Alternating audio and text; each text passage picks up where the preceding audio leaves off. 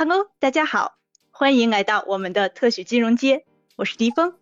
今天我的身边又迎来了一位美丽的女士，来和我共同主持这期节目。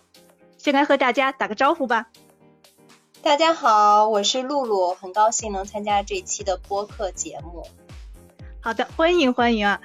在节目开始之前，依旧需要特别说明的是，此档播客涉及的所有嘉宾和主播的观点，仅代表个人意见。不代表 CFA 北京协会及嘉宾所在机构的观点。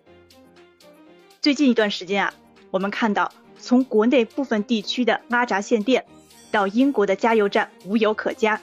再到欧美天然气价格的高企，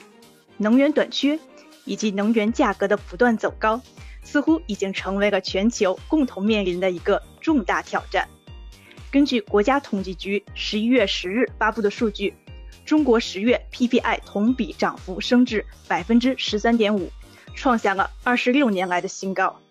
全球能源短缺进一步推升了大宗商品的价格，甚至我们还看到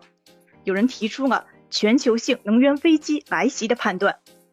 情况真的是这样吗？全球能源供需的情况到底有没有发生变化？油荒、气荒、煤荒，为何会频频出现？价格背后的推手到底是谁？大宗商品的市场走势会是怎么样的？我们又该如何来应对？面对这么多的问题啊，本期的大咖系列，我们就来和大家一一探讨一下。对原油、天然气、大宗商品话题感兴趣的朋友们，千万不要错过这期节目哦。今天我们帮大家邀请到的两位业内大咖，一位是。在某大型跨国石油公司有超过十五年经验的原油交易员 Harris，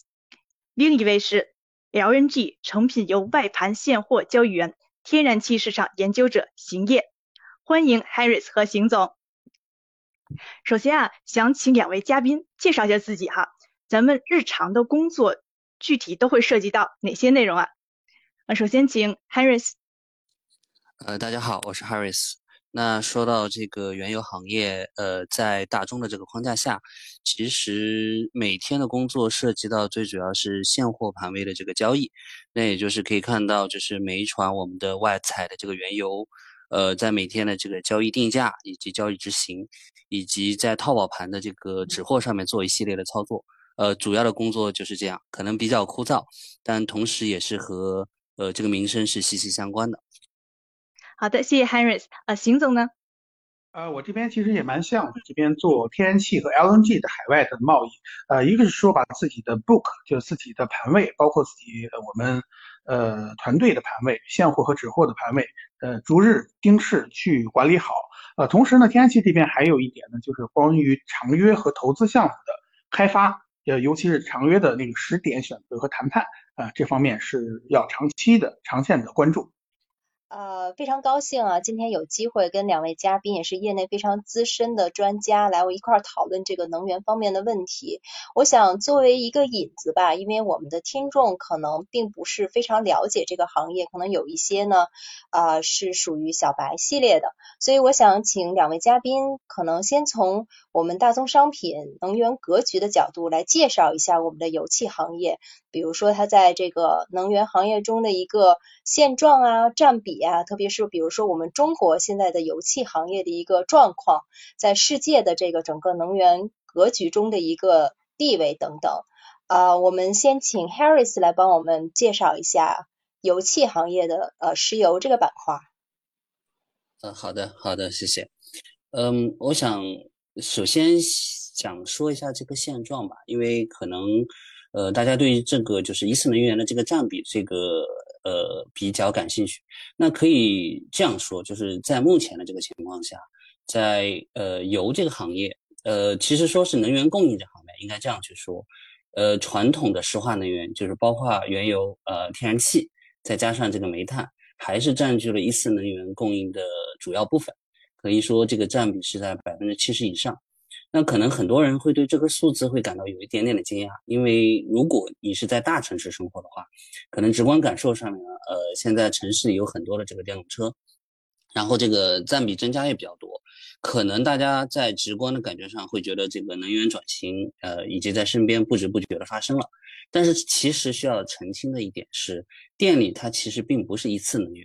呃，大部分的电还是煤炭呃发电而来。那可以从这一点上来说的话，呃，传统的石化能源在能源供应里面还是占据了一个主导的地位。那我们说的这个新能源，其实新能源它并不是呃。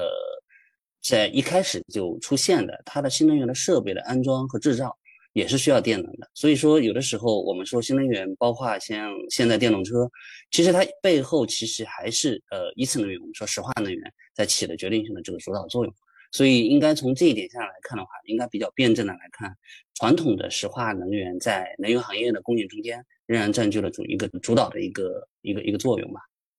好的，谢谢 Harris 啊，因为我自己本身是从事的煤炭行业啊，所以这个也是有一些感触的。就是身边的很多朋友呢，可能对这一点不是特别的了解。那我们也请邢总也跟我们来介绍一下这个天然气这块儿。啊，好的，其实天然气的基本逻辑跟油很相似啊，只不过就它。呃，从作为一个石化能源来说，呃，在世界的整个发展格局和历史上，确实没有油那么长的历史。基本上来说，一呃，二十世纪的呃，可以说中叶吧，才开始有真正的像 LNG 这样的，我们叫 liquefied，呃，liquefied 呃 natural gas，这个它有全球大宗商品的属性。所以说到这儿呢，我先把几个可以说是呃，因为我们当年入行的时候也是呃，首先要去呃分清的几个概念，跟大家做个简单的介绍。首先，大家说到这个天然气 （natural gas），它是一个很笼统的概念。这里面呢，其实我们呃看到的价格水平，无论我们说 JKM、呃 TTF、欧洲的 TTF，还是说 Henry Hub，它其实对应的不同的形态，像作为这个呃管道气和作为 LNG，它是完全不同的属性。啊，真正的在呃国际角度来说，真正的呃呃主要的产量也好，交易量也好，大头还是在呃。可以说是在这个呃气态的情况下，呃，基本上我们看到像去年的数据吧，基本上去年呃全全球天然气的总共的产量，我们如果把它按照一千四百呃方每吨来算的话，差不多是二十八亿吨这个量。但是呢，我们看到去年的 LNG 贸易总量只有三点六三亿吨啊，对不起，刚才说的是二十八亿吨啊。然后像呃 LNG 总量只有呃三点六三亿吨，可以说就是大宗。商品化的天然气，我们叫做液化天然气，它占占整量呃总量只有百分之十三。同时呢，我们看到真正的在 LNG 的贸易行行业里面呢，呃，就这个百分之十三里面呢，真正我们可以每天去交易的现货，那这个可能和原油和成品油有很大的不同啊，呃，它只有百分之三十左右。所以这个两两边我们这么算起来，呃，LNG 现货贸易量仅相当于天然气总产量的，可以说也就是百分之四。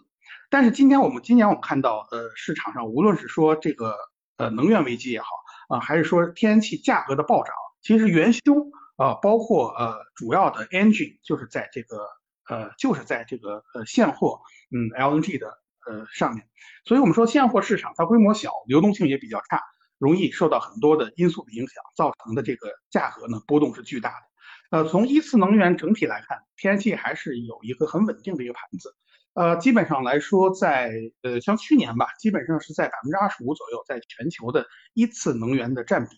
呃，其中呢，北美是比较多的，将近有百分之三十五。呃，欧洲呢在百分之二十五左右。呃，要说的就是欧洲的大量的气电普及，其实是它用天然气的一个很大的基础。呃，然而其实亚太地区我们看到它只是达到了百分之十二左右。呃，尤其是中国吧，因为我们中国的“十四五”的规划。整体对清洁能源的规划是有一个很大的强调，但是去年由于呃无论是疫情还是一些其他的原因，最后去年其实呃在中国的一次能源里面也只正只占到了百分之呃八出头一点，离“十四五”的规划要求呃大概是百分之十二左右，还有相当的距离，所以可以看到这方面的市场的未来成长空间还是非常大的。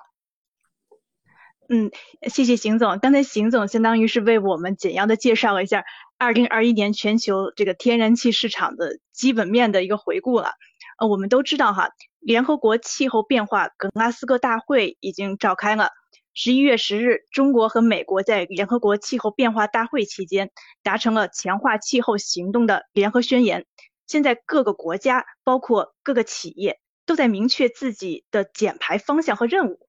也就是说，从现在开始，在今后的一段时间里，所有有关于能源的这件事情，都和减排这件事情是交织在一起的了。那么，这会不会让能源的价格变化变得更加复杂呢？因为很多国家、很多企业都会有一些刚性的目标哈，所以这里想请问两位嘉宾哈，在双碳的背景下，对我们油气的行业会产生什么样的影响呢？首先请 Harris。呃，好的，我这边正好是有几组数据可以供大家来做一个参考。那这个几组数据呢，也是结合现在双碳的背景之下，大家在谈到全球的能源转型的这个大背景下，那可能对未来的。呃，一次能源在全球能源供应中间的版图呢，有一些规划或者是远景预期。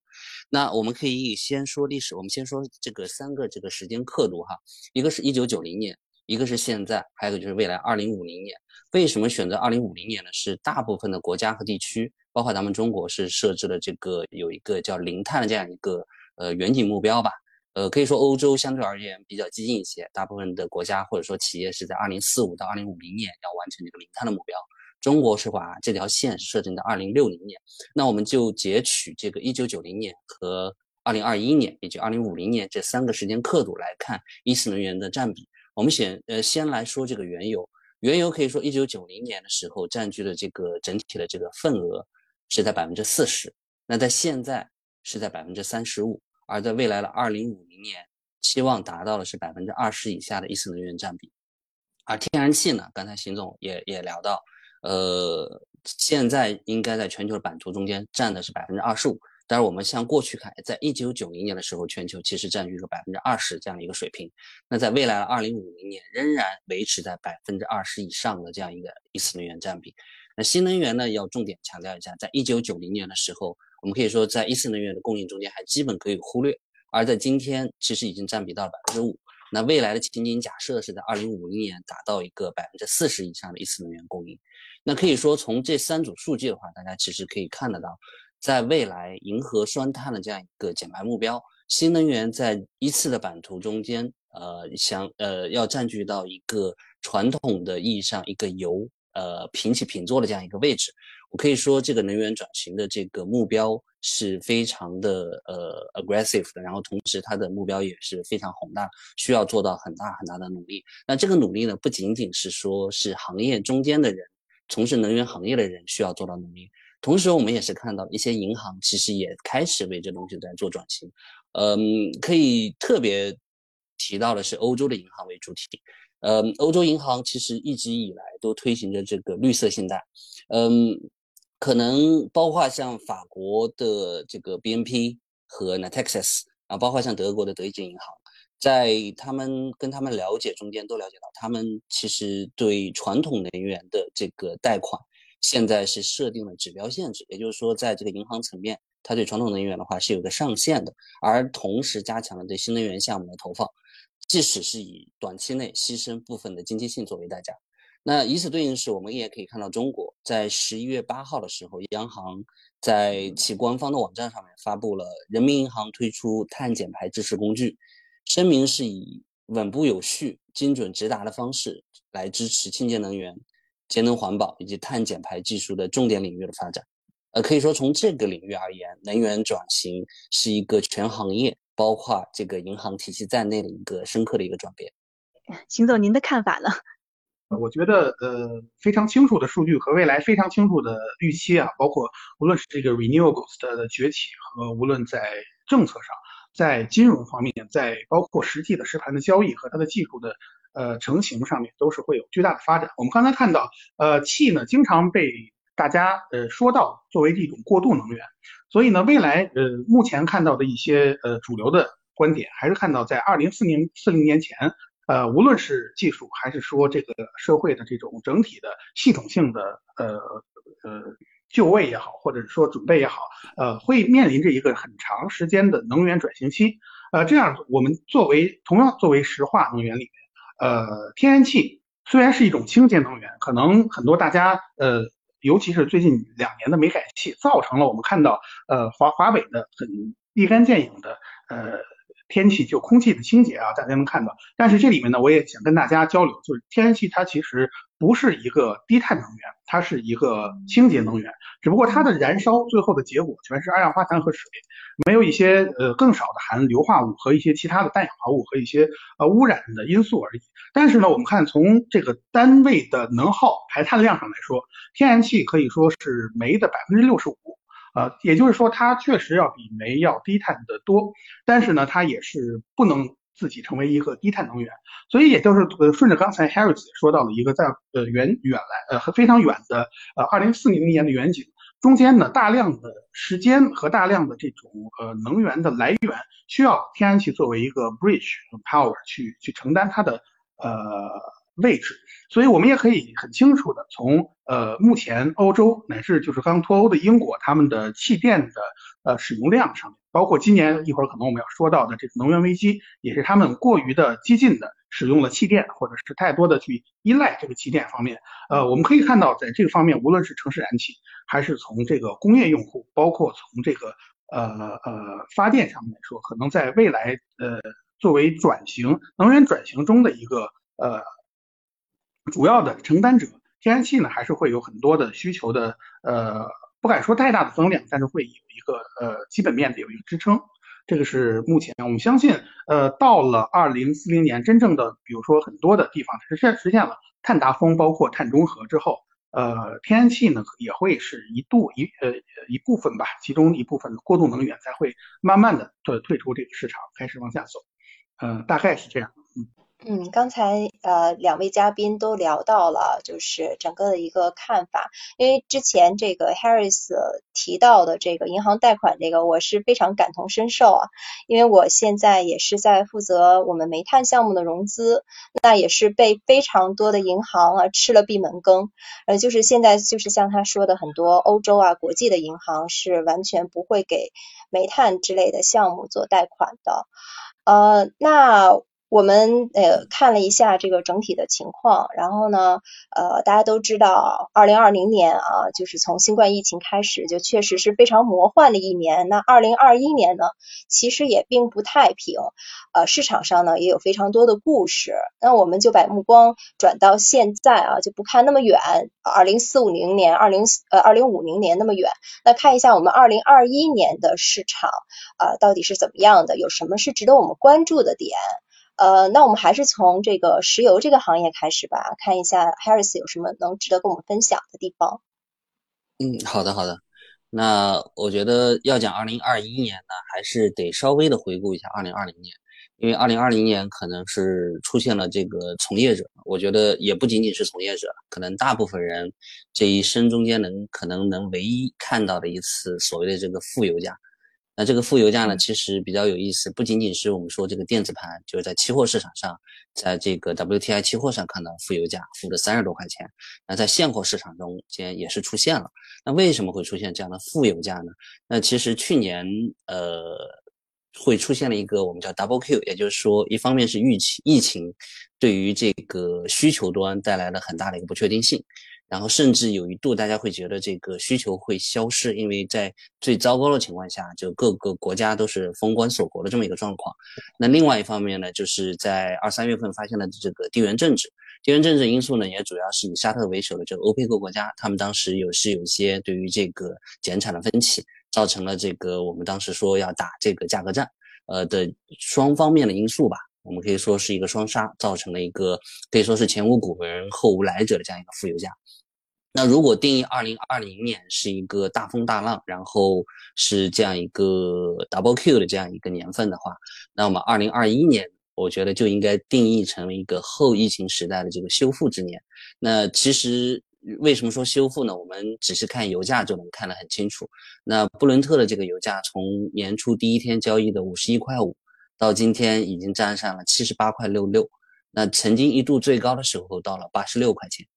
那我们在讲油价的时候呢，其实可以把它说的很复杂，但是也可以把它说的很简单。那最简单的方式呢，我们就以这个池子论来说这个油价的这个供供求关系，我们就把全球这个油啊就看成是一个池子。那一端呢就是它的供应，也就是池子里面不停的往里面去放水，那一端呢就是它的这个需求，那需求就是我们可以当成是这个池子里面不停的往外出水。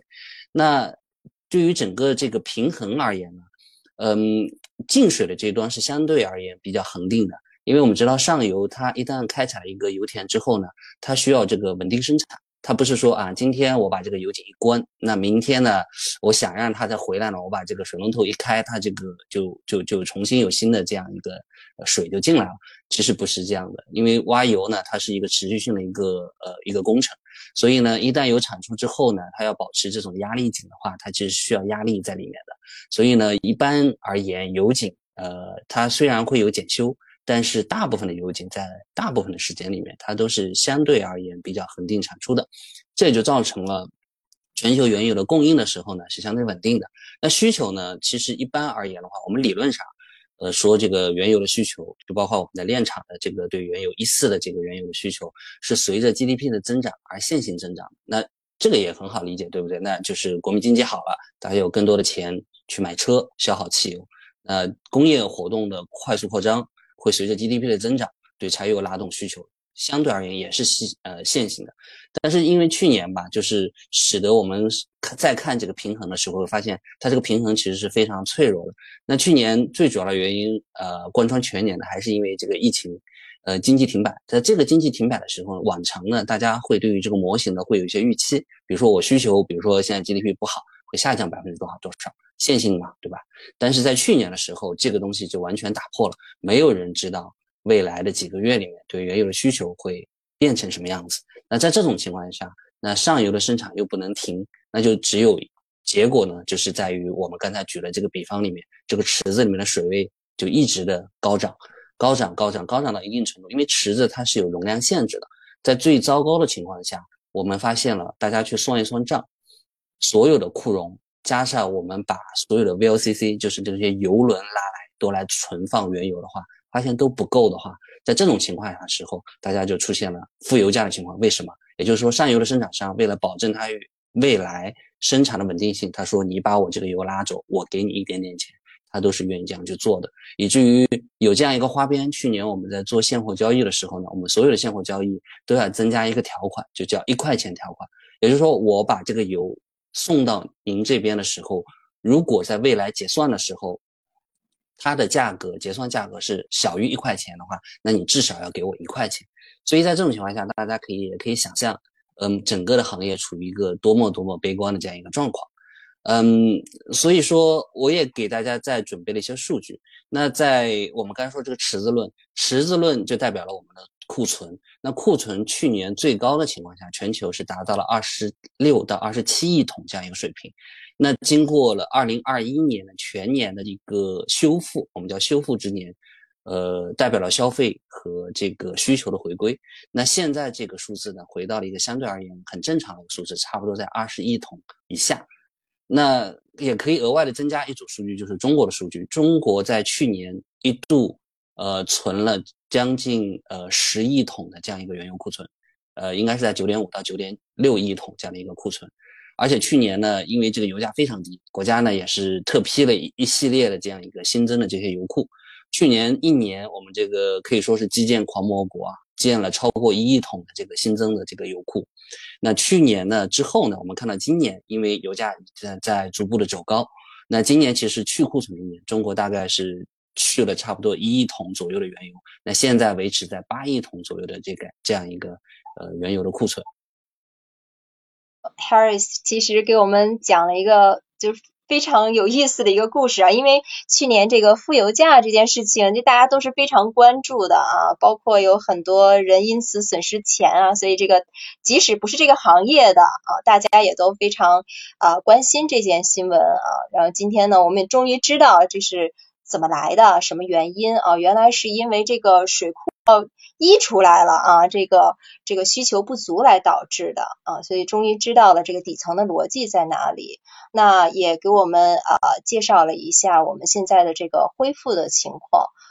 呃，因为刚才这个 Harris 也讲到了这个成品油的需求啊，又呃重新的就是有了这个需求，又旺盛了起来，包括库存也下降了。那也帮我们再展开一下啊，我们今年成品油的需求的情况，还有包括这个炼厂这块的一个情况，可能呃，我想可能您稍微再。说一下这个整个这个产业链的一个情况，可能大家不是非常清楚啊。这个原油啊采出来了以后是要经过加工冶炼，然后在这个到这个整个这个市场上进行销售的这么一个过程，你也简单带一下啊。好的，好的，好的，那我也就稍微的展开一下。嗯，因为刚才主要是把精力放在原油上面吧。那接下来我们可以看看，就是我们说复苏，因为大家可能更直观的感受是汽油和柴油。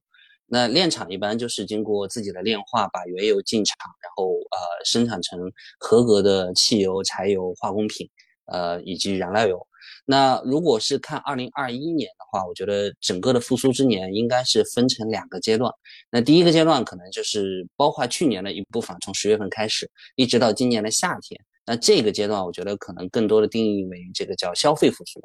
呃尤其是个人端的消费复苏。那因为其实因为疫情的原因。嗯，大家在最开始的时候是全球是有个大范围的 lockdown，那在欧洲的话，可能是从去年十月份的开始，我们监测的数据就看到这个汽油消费就已经开始复苏了。那其实代表了就是欧洲的这个个人的活动，因为虽然是说呃整个国别是 lockdown，了但是个人的这个在出行的时候少选择公共交通，多选择。这个以汽车的形式来出行，其实还是在欧洲出现了一个非常强劲的复苏的一个状况。那这个复苏，其实在今年在亚洲也有所体现。那么我们可以说，第一个阶段吧，从去年呃的十月份一直到今年的夏天，我们可以在汽油端看到了一个长足的一个增长。那另外一块呢，就要提到是一个化工品。化工品其实我们知道，在化工品板块的话，有一个很重要的分支就是塑料。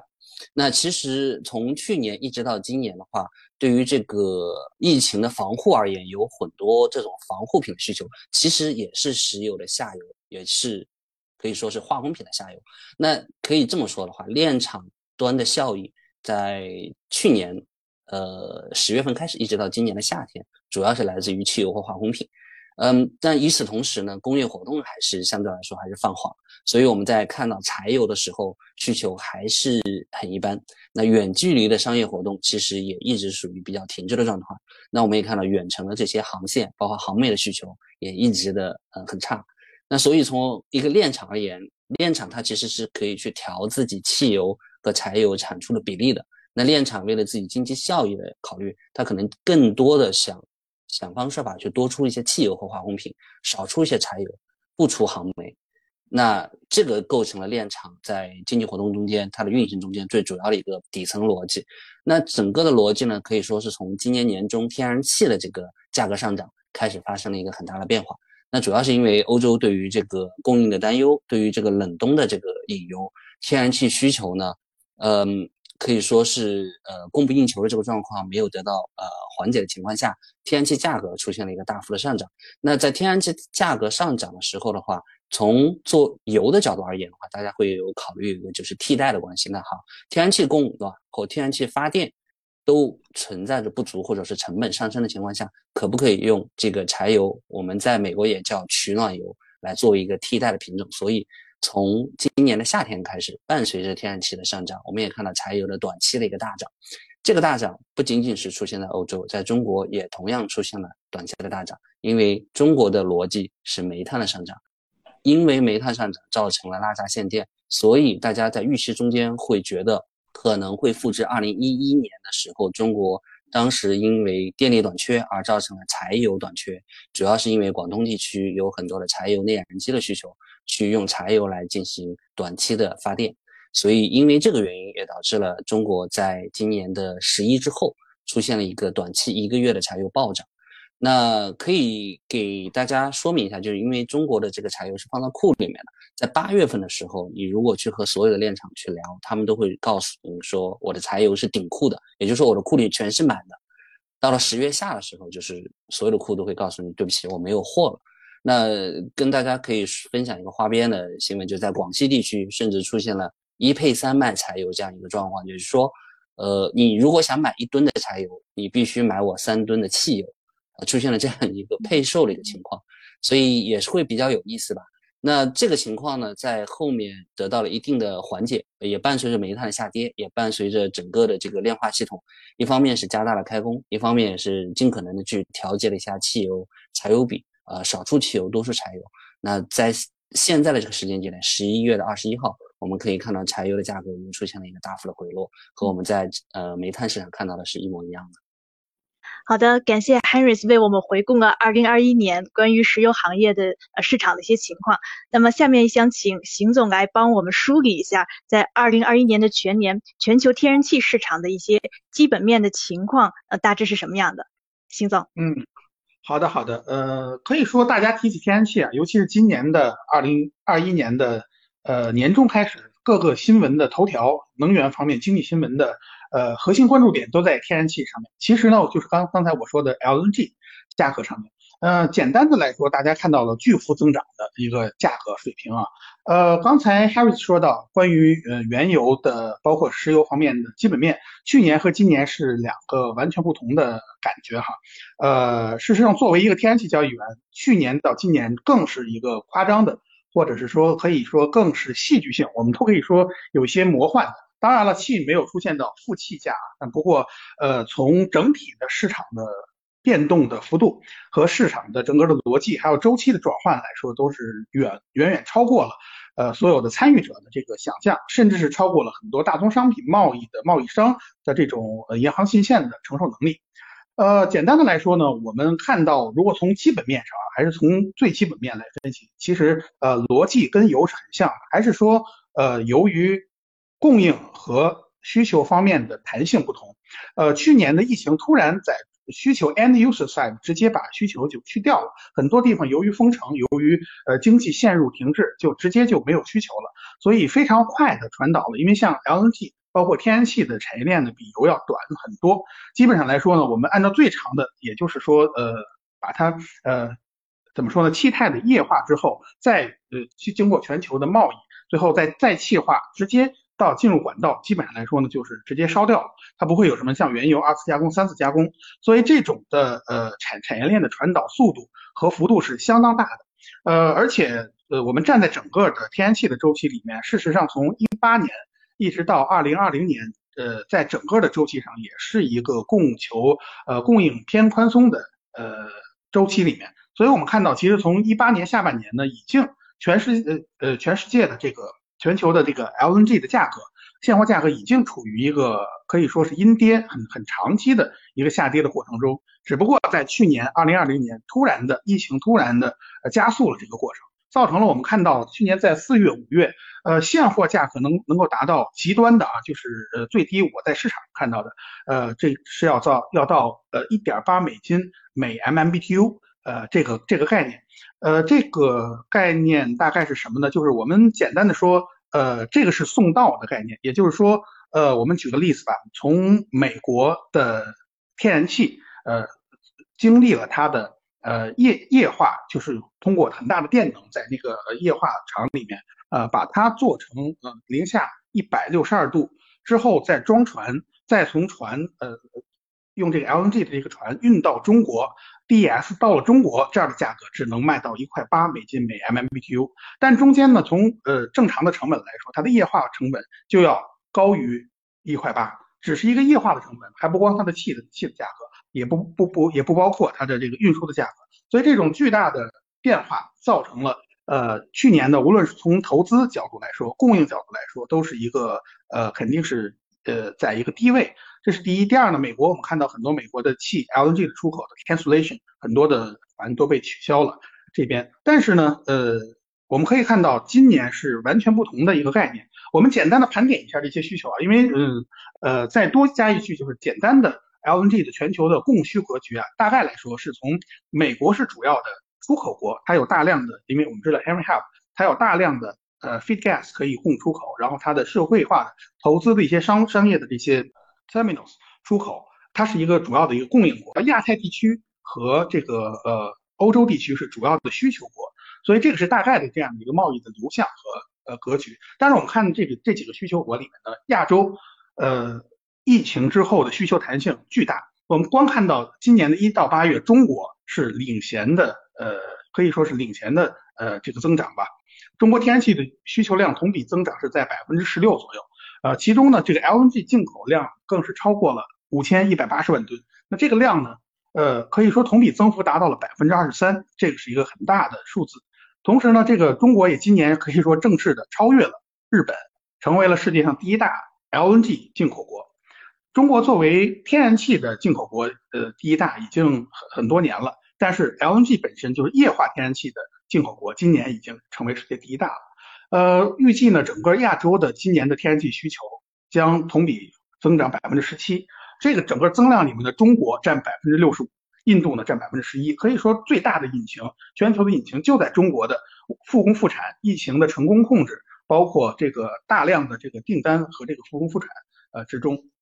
所以这是一个巨大的一个需求。同时呢，我们看到欧洲的需求，欧洲其实今年的呃在疫情之后，他们当然了可能不如我们的呃控制的那么就是绝对清零，但是确实它的复工复产。和这个呃跟疫情我们叫做共处吧，也达到了呃一个平衡，所以我们看到中欧洲的天然气消费量一到九月同比上涨了百分之十，像在这样的成熟的经济体里面有呃双位数的增长是很大的增长，其中呢二季度同比上涨了百分之二十五，这个这个增幅是欧洲历史上最高的，呃，所以我们看到这个主要的两个地方亚太和欧洲的需求增长都是两位数的。但是我们看供给方面还是这样，就是通过这个呃天然气的供给呃属性，就是天性，它呃技术上是无法达到需求这么大的弹性，所以造成了我们叫造成了一个很确定的 mismatch。我们看到这个呃供应方面，呃可以说像美国，美国是作为最大的一个呃 LNG 的。主要的出口国啊，包括啊卡塔尔那边呢是比较稳定，所以我们不在这边这边说了。包括澳洲的这些项目，相对相对也比较稳定。呃，在美国的这个呃天然气的增量同比只能增加到百分之呃产量只能增加百分之零点四，所以整个的包括欧亚大陆方面气态的产量同比只增加了百分之十一。但是我们看到这个百分之十一呢，并不是都呃去去了这些主要的这个需求国，但这里面在南欧分担了它很多的需求。同时呢，俄罗斯自己也有也分担了很多需求。呃，当然了，这个俄罗斯对中国的呃管线今年的这个呃增长，可以说俄罗斯管道气外输气量是增长了百分之二十啊。但是看真正到了西北欧输送的可能管道气量其实还是在下降。所以大家看为什么说欧洲的能源危机从天然气开始？天然气它的西北欧是叫呃德国的 Title Transfer Facility。呃，这个荷兰的这个这个产权交易所是可以说欧洲定价的中枢，但是它所在的西北欧，呃，无论是管道气还是 LNG，都是呃供应的需缺口都非常大。所以刚才我简单的回顾了一下今年的全球呃天然气和 LNG 的贸易平衡，我们我们可以看到很确定的就是呃由于呃供应和需求弹性的不同造成的错配。呃，刚才我们也说到，因为天然气的错配它可能会放大的这个效应要比油要大得多，因为天然气的市场的呃，无论就是现货市场的呃，无论是流动性来说，还是说参与家呃来说，整个的这个市场的呃情况会是要比原油要小得多，这个盘子要小得多，所以造成它的需求的变化中间呃反映的边际价格的弹性会非常大，这就这就是大家看到的一个巨大的一个市场变化。或者是一个大家看到的巨大的市场增量，同时呢，我们看到我我刚才刚开始介绍到，呃，真正的国际化交易的 LNG 只占全球天然气产产量的百分之三三到四左右，但是这百分之三到四是直接反映到市场市场价格的，是直接可以影响到市场的情绪和预期的，所以呃，造成了之后的包括呃，无论是极高的价格。我们刚才说到去年最低的时候在一点八美金每 MMBTU 啊，对这个是国企国内的有一个兄弟公司在有一次招标采购的时候，我们知道这个当时拿到这个价格的时候，呃，我可以说呃负责的交易员都不敢往领导那儿去报，因为 再往后面可能会呃被成为自己之后的一些工作的目标了啊，那个价格是非常夸张的。然而现在大家也看到，同样的气。呃，已经涨到了至少百分就是三十四、三十五美金每 MMBTU 以上了。这里面什么概念呢？就是如果每波动每一美金每 MMBTU，我们呃落实到这个现货的船上，基本上就等于三百五十万到三百七十万美元。所以大家可以想象到这个中间的是价格的这种变化和对呃整个 LNG 呃天然气相关产业链的带来的成本上升的这种程度。好的，感谢两位提供了非常详实的数据啊。在刚才两位嘉宾的讲解当中，其实我们都提到了一个近期很热点的话题，就是关于油气等大宗商品的价格大幅上涨的这么一件事情。其实我们对比历史上七十到九十年代的曾经发生过的这些能源危机，那个时候是地缘政治的一些极端的事件导致了主要产油国比较大幅度的供应短缺。从而导致了一些相关的经济体的经济啊、社会啊发生了一系列连带的影响。呃，有人说现在的这种情况叫做能源短缺，但是也有人说呢，现在的情况或许可以称之为能源危机了。那么我想请问两位嘉宾，呃，对于这个能源短缺或者是能源危机的这种说法，你们会做出一个什么样的判断呢？Harris？呃，好的。其实近期也确实有很多人在问相关的这个问题吧，就是背后上涨的底层逻辑，如果仅仅是把它归因为需求的增长，我觉得是不足以有整个全面的这样一个概括的。其实我这边比较想引用一段话，就是在今年七月份的时候，呃，当时是一个国际上有个论坛，然后当时俄罗斯石油公司的 CEO 叫伊戈尔，他当时有个主题演讲。我印象比较深刻，中间有一段话呢，我后来摘抄了一下，我觉得可能可以比较好的从一个从业者的角度来回答这个问题。比如他这段话是这样说的：他说，世界在消费石油，但并不准备持续投资。石油巨头减少石油和天然气勘探和生产的这个低碳计划，将导致供应端出现短缺。那这种较低的上游投资呢，可能会成为全球专业油气公司的一个新常态。从而导致基础资源的枯竭，那世界世界可能会面临着石油和天然气的严重短缺的风险。那这那个时候的话，还是七月初的时候，我们可以看到，其实我们现在看到的这个下半年的上涨还没有呃还没有出现。那当时以这个是俄罗斯石油公司 CEO 这样一个身份，他其实已经指出了这样一个可在的这样一个风险点。那我也可以举一些呃所谓的跨国石油公司或者说跨国现在叫跨国能源公司的例子。那以前的话，一个跨国的石油公司，它可能我们叫 capex，也就是它的资本项支出，可能中间的一个绝大多数都是用来做这个现有油田的维护和新增油田的勘探。那可能从现在开始，大部分的这个石油公司会考虑。在它的资本支出中间大幅减少对于油气投资的比例，而新增对于新能源投资的比例。嗯，可以某些公司而言吧，呃，举例吧，我们可以看到的话，可能现在它的资本支出项下，呃，有只有百三分之二用来作为这个油气的这样一个投资。当然，有呃需要额外注意的一点就是，它所谓的这个油气的投资呢，更多的是用来维护和优化老气田，而不是说去开拓新气田。所以说，呃，在这个大的环境下，尤其是国际社会对于双碳的这个要求，嗯，过于急迫，造成了在上游的投资中间出现大幅的减少，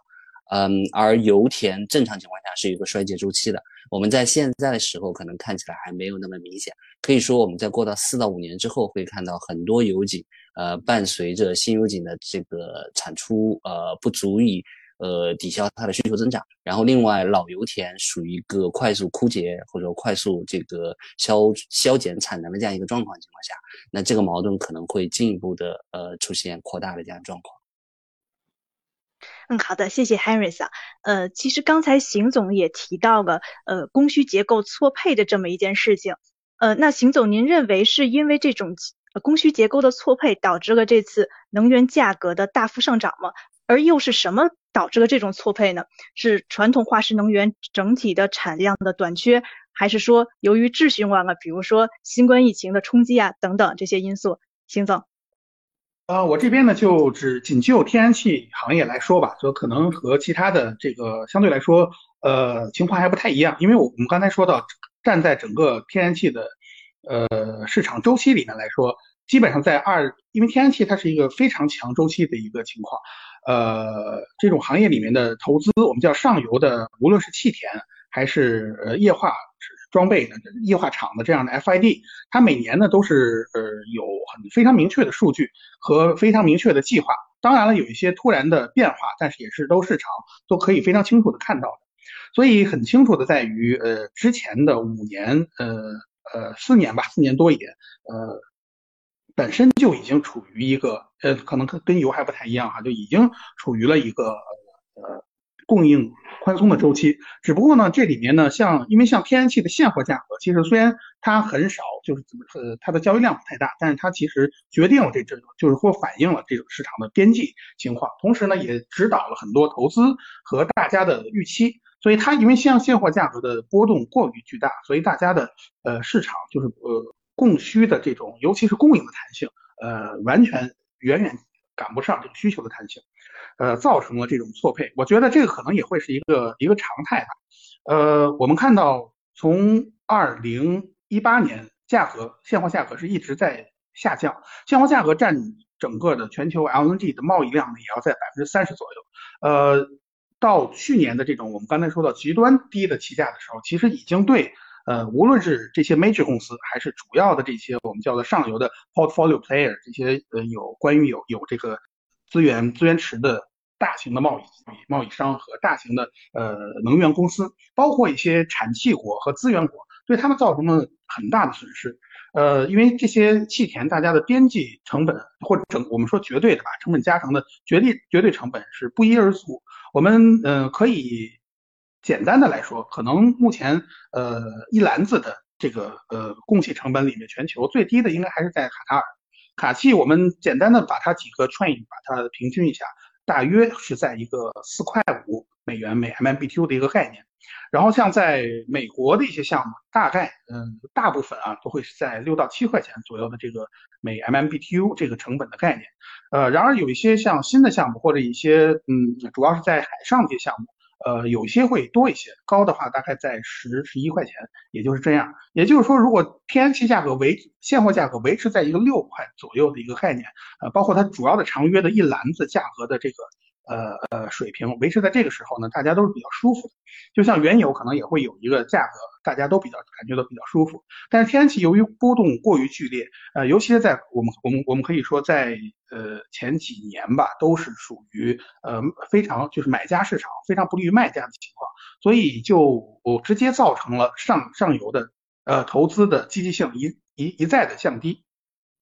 呃，可以说每年从一九年开始，越来越少的项目 FID 就是投资做投最终投资决定的项目越来越少。到二零二零年，中可能只有卡契呃一个，就是海大有一个 train 去有一个项目了啊。所以我们看到这个呃，确实这个周期就就就到来了。这个可能是行业自身的一个周期的原因，只不过就是外部的呃，像疫情呢。它加速了或者加剧了这种行行情的波动，同时我们看到还有一些其他的原因，包括今年呃天然气同时是一个非常呃强跟呃季节性的或者是强季季节性的一个情况，所以它这个产品在受到冬季的气温影响是很大的，它会显著的低温会显著的增加它的这个需求。所以今年我们看到呢，几个因素也叠加在一起，造成了全球现货天然气的暴涨。其中很大的一部分就是气温。这个气温再具体一点，我们就说到，就是欧洲在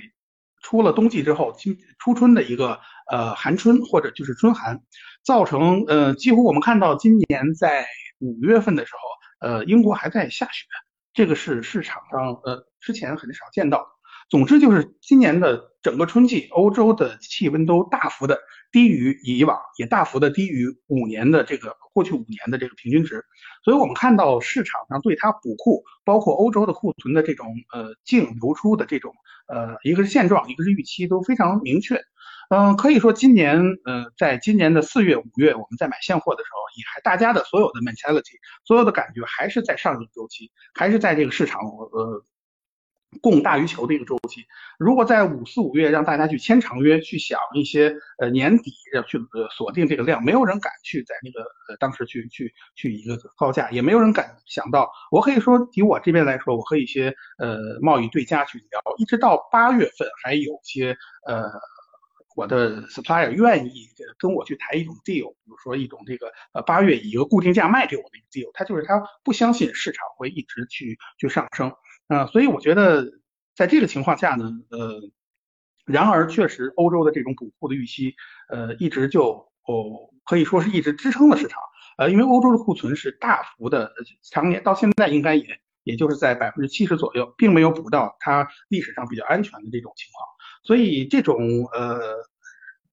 怎么说几个。几个原因吧，一个是说气气温的原因，呃，之前说的基本面的原因，我们也可以看到，包括呃整个行业周期的呃投资的原因，呃，造成了今年的这种情况。同时呢，还有一些呃小的一些问题，比如说我们看到呃南美洲今年是反而是进口天然气很多，啊，历史上像 Petrobras 它都是一个呃 LNG 的出口国，像亚阿根廷基本上也可以满足于自己的呃叫我们叫 local 它的 pipeline 这种供应情况。呃，因为他们国家的很多都是大幅使用水电，在今年的南美的干旱，造成了它的水电发电量急剧减少啊。同时呢，疫情嗯之后，就是这个解禁之后呢，他们的需求很大，造成他们变成了一个又是一个新的增量，等于今年出了一个新的呃呃买家或者是一个一个地区吧，呃在抢欧洲和亚太的增量。所以这个这个基调基本上从四月份开始，市场就已经已经是很明确的格局了，就是欧洲。呃，亚太在互相的在争抢美国和其他地方出来的 LNG 资源，当然同时了，这个南美也在里面。每次招标就是十几条货，呃，每次招标都是这样，呃，对市场的这个预期的呃带来的变化都是很大的。所以就是价格，我们看到从年初呃最低的时候大概在五块五左右，这是过了过了冬，大家觉得比较舒服的一个价格，到现在已经常年的维持在三十三以上了。所以我们觉得。呃，这个情况呢，可能目前还没有见到消解的缓解的情呃呃迹象，尤其是我们还要看到和和今年，因为毕竟最冷的时候，冬天还没有没有来，所以也就是说，作为整个的能源价格危机的一个导火索，或者是我们说元凶也好啊，呃，天然气的上涨空间现在还是有很大的，呃，我觉得整整个市场风险还是很大。呃，刚才两位嘉宾啊，都是谈了非常多这个解释，就关于价格大幅上涨的原因。我注意到一点，就是呃，两位可能更多的都是从基本面的一个情况啊，包括一些这个自然天气的因素的这个情况进行了分析。那我们都知道，这个油气行业就是长久以来。在大家的印象中呢，都是受地缘政治的影响非常大的。然后我很很好奇啊，就想请两位嘉宾从这个角度来看一下。特别是我知道，就是美国它前两年页岩气革命嘛，然后可能这个自己在天然气这方面呢，就实现了自给自足，包括开始 LNG 的这个大幅出口啊，就是有一个转向。那可能它对于中东的一个控制的一个态势啊，包括它政治上的一个影响啊，可能都会有所变化。那呃，两位可不可以从这个地缘政治的角度来谈一下对油气市场的一个影响？呃，Harris 还是从 Harris 总裁开始啊？呃，好的，我想就这个问题的话，我我还是分两个层面来回答吧。那首先先说这个中东地区的地缘政治仍然是。呃，传统的油原油行业，呃，交易中间的一个主线，呃，干扰因素或者说是影响因素。因为从基本盘来看的话，我们刚才说到了这个池子论，那池子的进进水端呢，呃，在全球供应的八千万桶日的这个原油里面，有三千万桶日是这个欧佩克提供的。也就是说，其实的基本盘里面的话，欧佩克还是占据了一个主导的一个因素。然后，欧佩克的主要的国家也是由中东的这些国家，呃，作为一个主导的一个因素，尤其以沙特为首吧，嗯，来牵头，呃，形成了这样一个卡塔尔组织，嗯，所以说，不管从供应还是从需求上面两端来看的话，呃，中东的地缘政治对于油原油这个市场的这个影响是举足轻重的。那其实可以有一个比较好。呃，近期的这个新闻可以也可以解释了这一点。你看，其实最近美国有一个管理通胀的这样一个需求，然后拜登政府的话也是在这个各个呃场合都呼吁这个欧佩克要增产。那我们看到，在这个十一月初的时候，欧佩克其实并没有回应拜登的这样一个呃需求，因为拜登当时是希望欧佩克增产呃八十万桶日。那欧佩克呢，是经过这个会议之后决定维持原来的这个计划。还是维持在四十万桶日，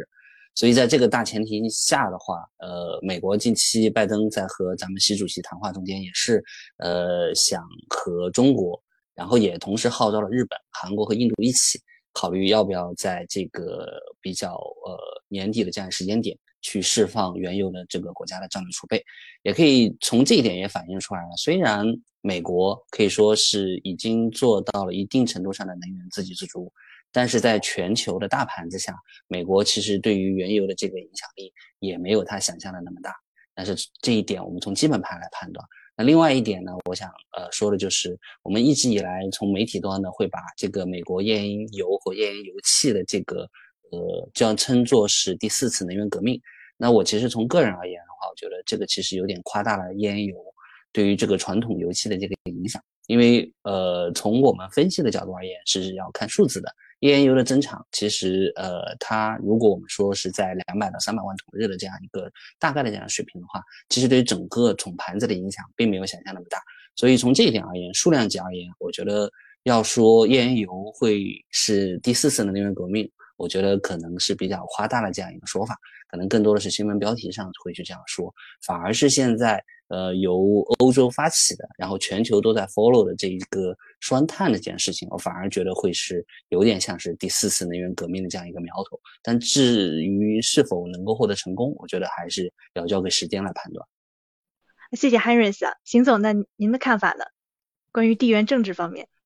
呃，我觉得今年地缘政治对气的影响还是很确定，而且很嗯很显著的啊。可以说，或者是说，呃，很少的时间，就是一个市场会如此大的受呃比较单一的因素去影响。因为刚才之前我们也说到了，气的整个市场盘子还是比较小。我说的这个因素呢，指的就是北溪二号，这个也是从今年年中大家都开始关注的这个事情。呃，我觉得之前还是一个商业的行为，因为俄罗斯是欧洲，尤其是西北欧最大的供应商。今年虽然在呃这个。嗯，挪威的管管道气还是保了保了一定的量，但是事实上有一点下降。呃，当然了，这个从量级上也无法和俄罗斯来去相比。啊，这里面北溪二有五百五十亿呃方每日的这个呃这个量，呃可以呃送到西西北欧，是现在交易的中枢。然而我们看到北溪二号是一直就悬而未决。这个事情呢，也是成为我们可以从现货交易市场看到，每次关于无论是 Gazprom 俄气对北溪二号的呃表态，呃积极还是消极，都会直接影响当天的 TTF 欧洲的市场。啊，同时呢，因为像俄俄俄罗斯供欧洲有主主要几条的管线。呃，一个是说这个海上的北溪两个啊，一个是说在呃从波兰走的有两条线啊，同时呢，这个就是包括亚马尔那边，包括从乌克兰走的有一条线啊，再有就是从南边这边的这几这些这些管线里面，呃，它在每年的固定合同量以外呢，都会有定期的会有一个叫呃就是 auction，就是 additional 管容的这种呃拍卖这方面，所以俄气有没有在这些管道？公司上它的 auction 上去预定今年的额外的这种管容量，呃，这个是每每周或者是呃，它没有定期啊，但是多的时候每周都会有，少的时候一月也会有一两次，这种时间都是我们都看到是 G T F 的交易的节点，呃，价价格变化的一个重要的节点，市场都在关注。可以说从七月份之后，俄罗斯就几乎没有再预定任何的呃额外的库存呃那管容量，也就是说我们。没有看到俄罗斯在真正的对，尤其是说北欧啊发达的西北欧地区，呃，有更多的管道气的增量。呃，这方面呢可以说是欧洲，因为 TTF 市场我们刚才说到 TTF 和呃今年的格局是呃欧洲和亚太亚太地区地区中国的需求增量巨大，所以两边都在争抢。呃，无论是美国还是其他地方的货源，所以造成了 TTF 和这个呃亚太的价格是 JKM，它的这个 spread，呃，这个这个叫做嗯呃贴水也好，叫做这个价差啊，一直是属于一个历史历史高位。呃，也也就是说 TTF 就欧洲出一个价格，亚洲一定要出一个更高的价格去把气抢过来。所以我们看，嗯，像去年前年，基本上这个价差是在呃零点六到零点七美金每 MMBTU。那今年我们看到呢，嗯。高的时候已经到五六五块到六块，这很夸张了。正常的时候也大量集中在三块左右，那这个也是一个很大的历史上的绝对的高值。呃，所以我们看到，其实最重的、最最最重要的核心就是这个北溪二号和俄罗斯对欧洲的呃供应的确定性。我们再看到这个目前北溪二号没有来的、没有投入使用的原因啊，大家都知道，在嗯今年的八月底，它已经呃完成了，就是九月底是两条管线都完成了物理竣工，八月底呢已经基本上搞定了一条，所以这里面的这个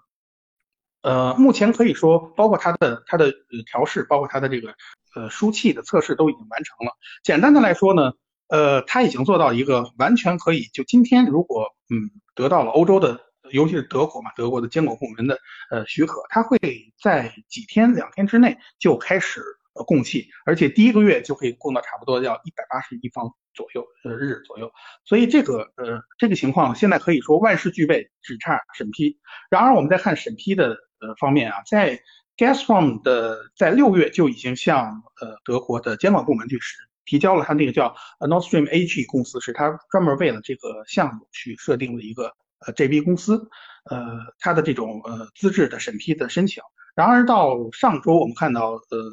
刚市场刚刚的嗯传来消息嘛，就德国已经开始 postpone 去延期了这种审批。同时呢，关于欧盟的呃天然气法案里面有要求，就关于天然气的呃运销要分，就是你的 supplier 和你的实际的管出的运行公司要是两家不同的公司啊。这个呢，呃，关于这个事情，呃。Gazprom 也之前呃向欧洲法院在应该是在也是在六月份了，呃是提交了一个豁免的申请，但是我们看到八月二十五号德国地方法院就驳回了这个这个豁免申请，也就是说你还是要想办法把你的运销分离，那所以呃这些目前这些东西呢，我们不能够不去猜想后面都是地缘政治，当然政治可能并不是我们呃非常呃在行的，但是我们看来呃目前在。俄罗斯能够达到它的目的之前，呃，它的目的指的就是说，第一，北溪二这个管线要获批，这个是呃，也是它的国家的利益嘛。它不无论无论是增加对这边呃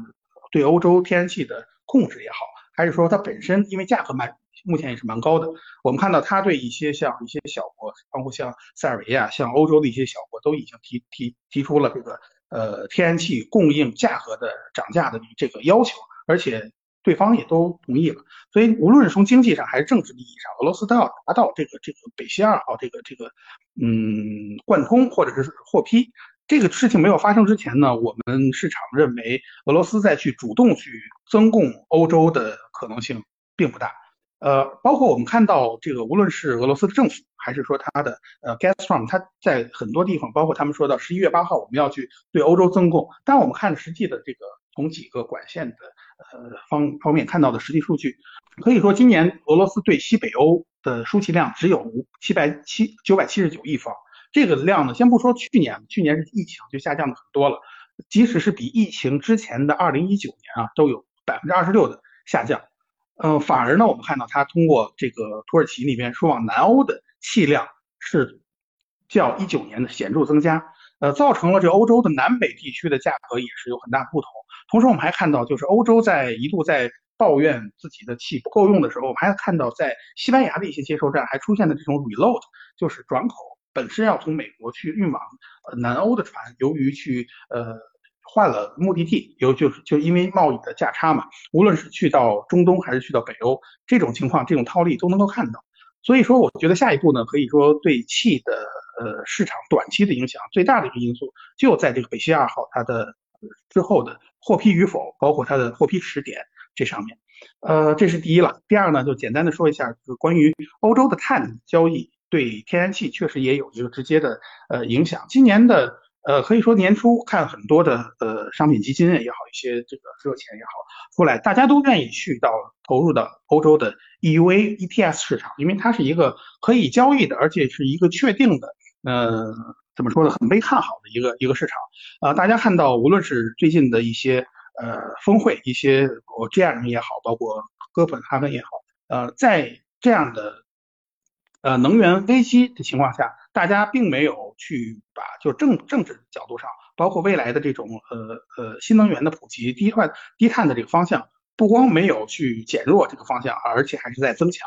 啊，所以说这个更加坚定了欧盟欧洲碳价的这个这种吸引力，或者它碳交易市场对市场的这种就就对呃对它的一个很好的预期。我们看到这个 EUA 的价格去年也就是在二十也或者是三十啊，年底是三十多欧元每吨左右。啊，目前已经涨到六十多欧元每每吨了，而且很多进去的这个资本看到它都没有想出来的这种愿望啊，所以后面呢，我相信随着这个市场因为政策的方向的明确和这个市场被继续看好，我相信碳价的增长还是会能够看到的。而且这种碳价的增长也是直接带来了对天然气，因为天然气毕竟对煤的替代这是利好的，所以对欧洲的天然气需求是一个很大的支撑，这个也是会持续的支撑这个市场。好的，谢谢邢总啊，为我们就是讲述个关于俄罗斯在北溪二号问题，还有一些碳交易的问题，呃，都是非常热点的问题啊。其实说到地缘政治啊，总会绕不开中美两个大国。就像刚才 Harris 也提到了，习近平主席在北京时间十一月十六日同美国总统拜登举行了视频的会晤，而据悉在这次的峰会上面，双方讨论了释放战略石油储备的益处，而我们中国的国储局发言人也表示，目前正在组织投放国家储备原油的工作。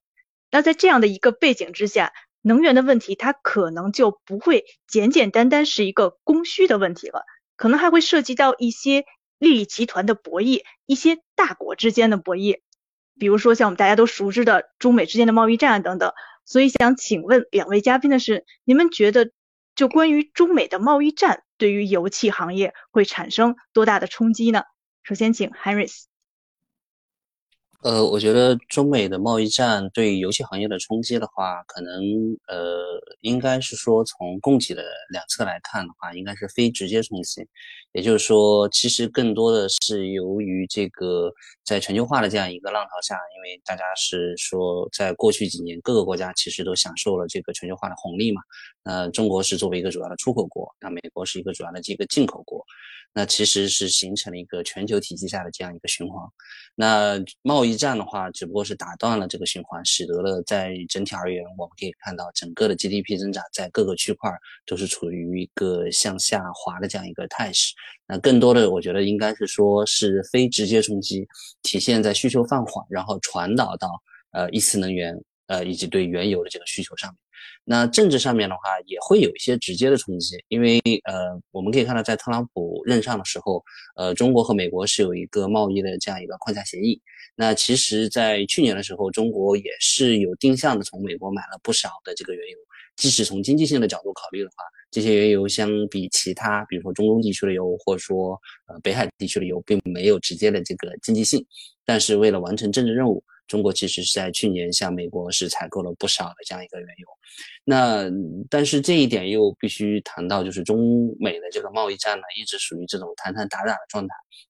可以说是从呃。拜登上台之后呢，那这个贸易的框架就没有特别好的在执行了。所以在今年的时候，我们可以看到，呃，国企基本上对于这个美国原油的进口一直是属于一种纯商业状态的这样一个向下。也就是说，只有在有经济性的时候，中国才会考虑从美国去进口这个原油。我觉得更多的从这个层面而言的话，贸易战可能是对它原油的这个流向上面会有一定的影响，但于对于总盘的影响可能是一个。非直接冲击，而非是呃，而不是一个直接冲击吧。好的，谢谢 Harris，邢总，您的看法呢？呃，气这边呢，可能和呃中美和呃主要的天然气方面的交往啊，就贸易来往，主要还是中国进口美国的 LNG。呃，美国这方面呢，它有很多呃相对成熟的液化工厂，事实上它也是从嗯呃之前的很多呃一度要要作为进口设施而转成出口。呃，基于它国内成熟的 Henry Hub 就是管道系统和它 Henry Hub 定价，呃，这个系统可以说它作为一个很嗯很好的市场的灵活性的提供提供者，而且它的出口量也是每年都在增长。这方面呢，我们也可以说，呃，最近几年也经历了呃贸易战里面的跟美国的这边的影响。呃，中中资公司呢，在过去对跟美国的长约和现货并不太多，LNG 这方面。呃，可以说只有可能一个一家央企吧，一个一个三桶油之一，跟它有一个大概三百四十万吨左右的一个长协，呃的执行。但这个执行在 Trump 的时候最差的时候，呃，确实对 LNG 增了百分之二十五的关税，造成它的进口就没有经经济性了。呃，然而呢，因为天然气这边呢，在呃无论是我们叫 JKTC 吧，就是呃北北亚这个附近，韩国、日本还有台湾地区的这个进口。都是一些辅助的，就是可以转口的机会。所以后来呢，这一段时间呢，可能短暂的这个时间，呃，通过这这个中中资公司也是通过转售，能够呃实现了它的履约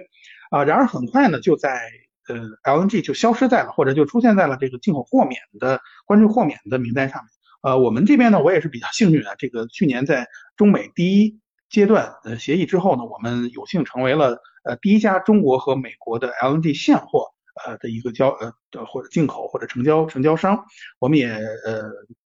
尽力传美国的现货从中国的呃呃唐唐山的那边呃呃接收站进过来，呃，我们觉得呢，就是这方面呃。我同意刚才 Harris 说的，就基本上目前美国是一个纯商业化的或者是纯市场化的一个呃合作方面，也没有看到什么政策的倾斜方面，呃，但是只是在 LNG 的行业里面呢，美国的资源它能够提供更多的灵活性，这个可能涉及到就是呃 LNG 呢是一个百分之七十以上都是通过长约来去锁定呃货源的一个贸易形式，所以长长约这里面。呃，像传统的资源国，像卡塔尔、像澳洲，大家包括像这些 majors 这些这些呃长约的 supply，大家都他都不希希望呃造成竞争对手，所以他给出的灵活性是很少。可能你作为一个买家，只能看到一个点对点的合约。如果你这个船不是你自己的接收站，不是自己的需求的话，他就会呃不愿意去不让你去转卖，而而且是一个严格的 DES 这样的条款。然而像美国那边呢，因为它的商业模式不太一样，都是完全都是市场化的。呃，大量的美国的项目公司，它是本身投资液化厂，然后它自己它的供应是通过美采购美国国内的呃比较能够保证的这个呃气源，然后就管道气源，然后自己做液化来去卖出去，所以这方面呢也不会再和这些买家形成什么竞争。也就是说，美国是目前是呃 FOB 长企业的最大的提供者，呃，所以我们看到今年，尤其是今年年中以来，当市场对呃未来的供需形势。嗯，可以说大家普遍的都有一个新的判断的时候，很多人去投入了长长长协谈判。这个时候，美国长协呢就是一个很被追捧，或者是买家很愿意的这个 FOB 长协啊，很很愿意去呃获得的一个资源。所以我们看到今年呃可以可以说前两天刚闭幕的这个进博会上就有很多的呃新的。呃，成交，我们可能从社社会上也都能够，呃，新闻也都能看到，呃，包括三桶油的，呃，和美国的，呃，长约成交，都是要在二十年左右的长约，呃，它的货量都是在四百到五百万吨左右每年，这个可以说是非常大的长约，甚至是甚至一些美国的绿地项目都因为得到了巨大的这种合同支撑，它直接可以去做 FID，可以银行去融资去做 FID 了。但是我们看到这个情况呢，还是主要都是市场呃缘起的，或者是市场的一个行为。呃，我们相信未来可能从现货和这个呃长协的角度来说，还会有一些美国的长约会去签订啊，包括我们看到呃今年应该有四五家国企，还有一两家很大的呃地方的民企去签了美国的长协。我相信到明年年中之前呢，这个市场的。呃，只要大家对市场未来的预期啊，尤其是下一个周期的预期，呃，还能达成一致，我相信还会有更多的美国长企业会，呃，是或者更多的美国的 deal 会出现。嗯，两位嘉宾的这个呃跟我们的分享信息量是非常非常大的，我觉得自己要回去再整理一下笔记，做个脑图，然后才能记住今天。这么大信息量的一个分享，那我们刚才说了很多呢，都是关于现在二零二一年的这个市场的情况，包括一些因素的影响。那我们现在也想，呃，想听众们肯定非常关心的就是未来的一个走势是怎么样的。比如说像我自己呢，就比较关心啊，像一些我们大热的啊，刚才也提到了，比如说新能源、太阳能、风能，包括我们。比较热衷的一些储能技术的突破呀，还有这个我们都会提到的一些氢能啊、氢能汽车呀，这些是不是都会对我们油气行业产生一些冲击？然后。呃，两位嘉宾是怎么看对于这一点来讲？因为刚才我觉得嘉宾们也提到了一些啊，包括可能在自己原来传统的一些比较大型的油气的企业，可能都会去布局一些新能源，然后可能会对传统油气的这些呃产业呢进行一个收缩。呃，能不能帮我们再拓展一下这方面的一些想法？呃，还是 Harris，请您先分享。好的。呃，其实我个人也比较有幸啊，就是在做这个油气行业之前呢，我其实有差不多五到六年的新能源行业的工作经验。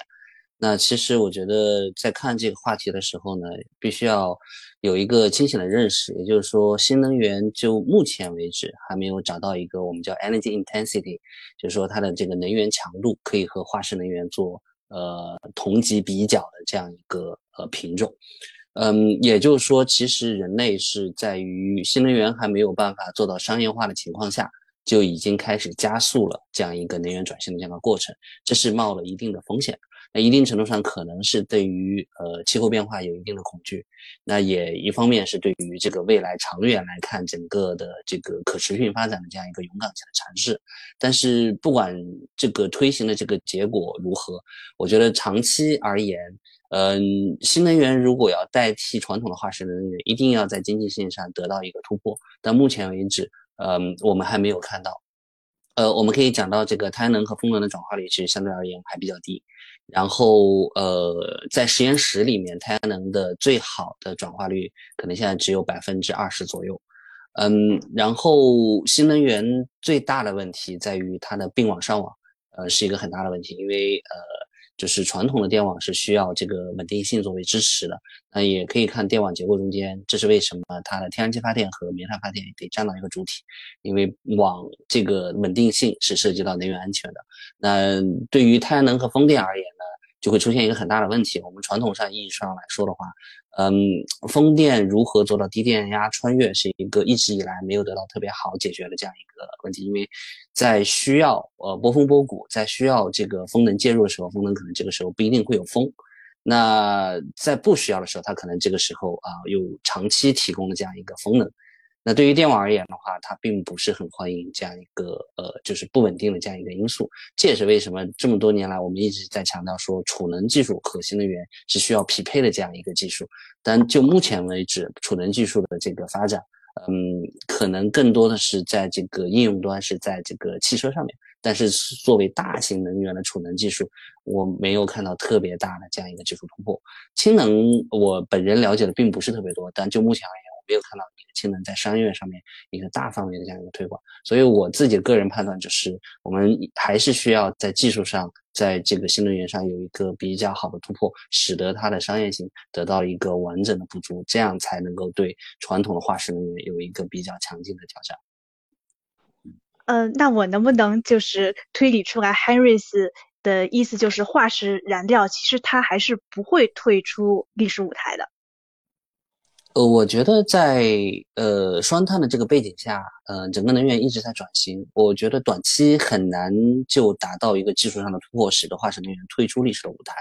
那长期来看的话，随时随着化石能源终究是要枯竭的。那长期来看的话，一定会是这样。那可能这是几代人之后的事情，而并非是我们有生之年可以看到的。嗯。呃，那关于此次的这个传统化石能源价格的剧烈上涨，嗯，是不是就可以看作是能源转型过程当中的一个阵痛了？因为从今年以来，主要的经济体大部分都在实现碳中和这样的一个目标过程当中了。那么，能源转型它其实应该是一个复杂而且漫长的过程，而在这个过程当中呢，又会遭遇到像是极端天气啊、疫情啊等等啊这样的一个问题。就会使得在短期的转换的过程当中，会出现部分能源产品的一个供求的缺口。那么关于呃能源转型的一些问题啊，包括像刚才我们提到的其他行业对于油气行业的冲击，呃，邢总您是怎么看的？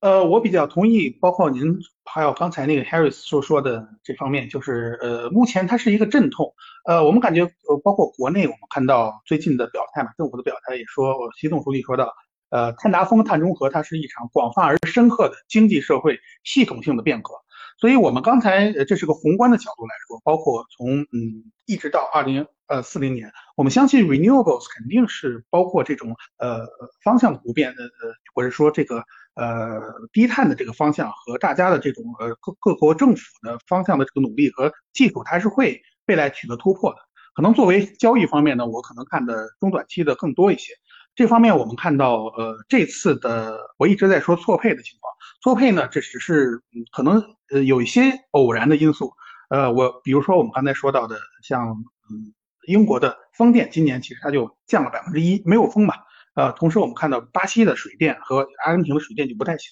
那这些是一个相对偶然的因素，相对必然的因素呢，那就是天然气的这个强周期造成了现在就在这个周期上面，而且它的呃现货价格的这种弹性和它本身的下现货价格的这种呃高的波动性，它是一个必然因素。所以呢，目前我们短期看到了这个目前这个结果，但是我们认为它还是会有很明确的再平衡的趋趋势的。所以在从现在往后看吧，其实刚才我们说到最大的呃短期因素是北溪二。北溪二如果现在不不同的预期啊，预计啊，有人会看到二月底三月初，有人看到四月四月左右。嗯，无论是哪个时间北溪二能够投产，都会造成在一月底到二月初的时候，欧洲欧盟的整个的它的补气量达到历史的低值。但这个低值会到多少？首先，当然看气温了。我们不说这些呃呃无法预测的东西。嗯，目前看来，主要的这些呃市场的预测和这些机构的预测，在明欧洲的呃明年都是要呃同期气温都要低一些。但是目前呃从欧洲的可以说日历日呃明一月的呃月中再往下走，我们可以看到它的呃库存会在一个历史的低值。这个历史低值可能是百分之十。也有可能甚至到百分之几，甚至有可能在一段时间它会有一个负的，又会因为它的会 overload 这种情况，那这种情况它还会一定还会继续提振市场的预期，呃，让 TTF 价格还保保保持在一个历史的高位上面，那现在已经是历史高位了，无论是月均还是这个。呃，未来的这个曲线上，但是我相信这个还是会呃有很大的概率啊，还是会在造成至少明年上半年的价格的趋紧，所以这种价格的现货和这个长约的价格的倒挂，还会让呃促使呃会或者直接的刺激这些呃买家对长就是对对呃现货价格就是价格的。呃，稳定性还有这个呃长约的稳定性的这种追求，所以也就是说，能可以看到这种基础上，呃，长约还是会很被追捧，在明年的呃短期的时时间，呃，长约的追捧会直接的呃刺激这个投资市场，因为很多之前，尤其是我们说美国的一些这个呃项目，之前没有 FID，现在拿到了很大的长约合同，可以到四百到五百万吨一年的长约合同。合同他可以直接去 FID 了，我相信在呃明年至少呃年终之前，是对天然气的上游投资啊，这更多的指的是 LNG 的液化设备啊，那这种投资会是一个非常呃会非常热的这个呃市场的一个情况啊，包括呃。这一段这一次的对，无论说市场对买家的教育也好，或者说都到了能源危机的这种程度的这种市场的变革，也会同时呃极大的推动呃其他的上游的 LNG 的上游投资，包括大家会有，比如说在呃呃道达尔在呃莫桑比克的之前的那个呃气体的这个这个呃液化厂。也都会增加它的投资的速度，可以会也会，呃，我们看到上次的 round 上一上一个市场的周期被疫情所加速，然而造成的现在的这种错配呢，也会加速下一个市场周期的到来。尤其我现在很多中国的接收站啊，包括国网的开放啊，大家都要在看这个呃二二零二五年、二零二六年之后的市场，那个时候呢，在呃进入新的一个周期的可能是很大的。所以，我对我们市场交易者来说呢，还是要放长远去看。嗯，好的，就是因为刚才其实呃，邢总也反复的提到了 FID 啊，就是我们最终的一个投资决策。那也就是呃，其实我自己本身比较关心的一个问题啊，就是说这个关于我们油气行业最终是不是值得投资的一个问题。呃，因为我我记得我在二零一四年的时候，那时候在看一个油页岩的项目啊，当时我们做敏感性分析的时候说，这个当时油价是一百美元嘛，然后我们说这个啊，这跌到五十美元也没问题，我们还是可以有盈利的。呃，这个油页岩就是相当于一个可以简单的类比成一个呃油石油的一个替代品了。但是呢，我们呃协议都快签了的一个月的时间啊，就是突然之间油价就已经跌到了。五十美元，所以这个油气市场的这个价格一直都是一个非常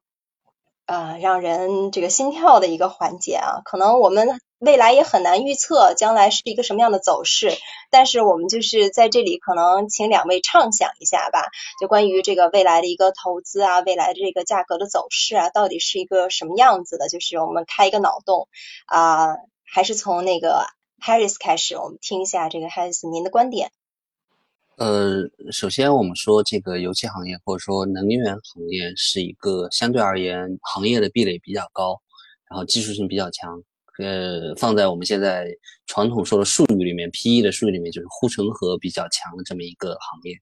所以，如果说未来的能源供应，不管它是化石燃料还是说新能源供应，都还是由这么多主要的这些国际性的这个能源公司来提供的话，那么从股票的角度而言，我觉得这类公司是非常值得用来做长期投资的。然后呢，从周期的角度而言，这些都是周期股嘛。那我其实是比较认同这个周金涛先生的他一个周期论的一些看法。那可以说是二零零八年之前，九八到零八年是一个大宗商品的十年的这样一个周期。那可能刚才您提到了这样一个投资的这个时间点，后来跌了五十块钱，我觉得应该是归口到二零零八年到二零二零年这段时间。那我觉得这段时间是大宗商品的一个蛰伏期吧，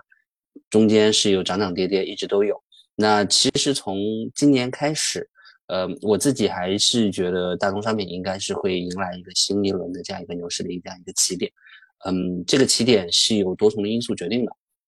那我们可以说，双碳这个东西是能源变革的这样一个驱动因素。那这个驱动因素呢，其实背后的一个逻辑呢，在于呃，欧洲的传统的这个能源的公司需要重新重塑这样一个能源行业中间的游戏规则。那游戏规则的话，碳其中是一个主主要的这样一个。呃，工具吧。那可能在未来的股票市场上，我们来看现在的所谓的这些，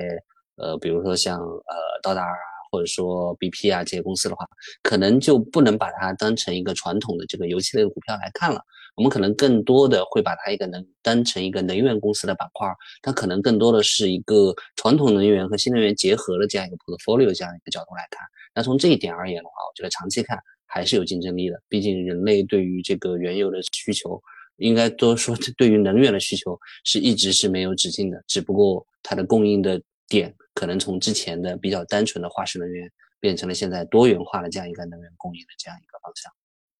嗯，好的，我觉得那我们手里有的这个油气资产也可以考虑一下出售，没准是一个比较好的时机啊。那那那个邢总，您的观点呢？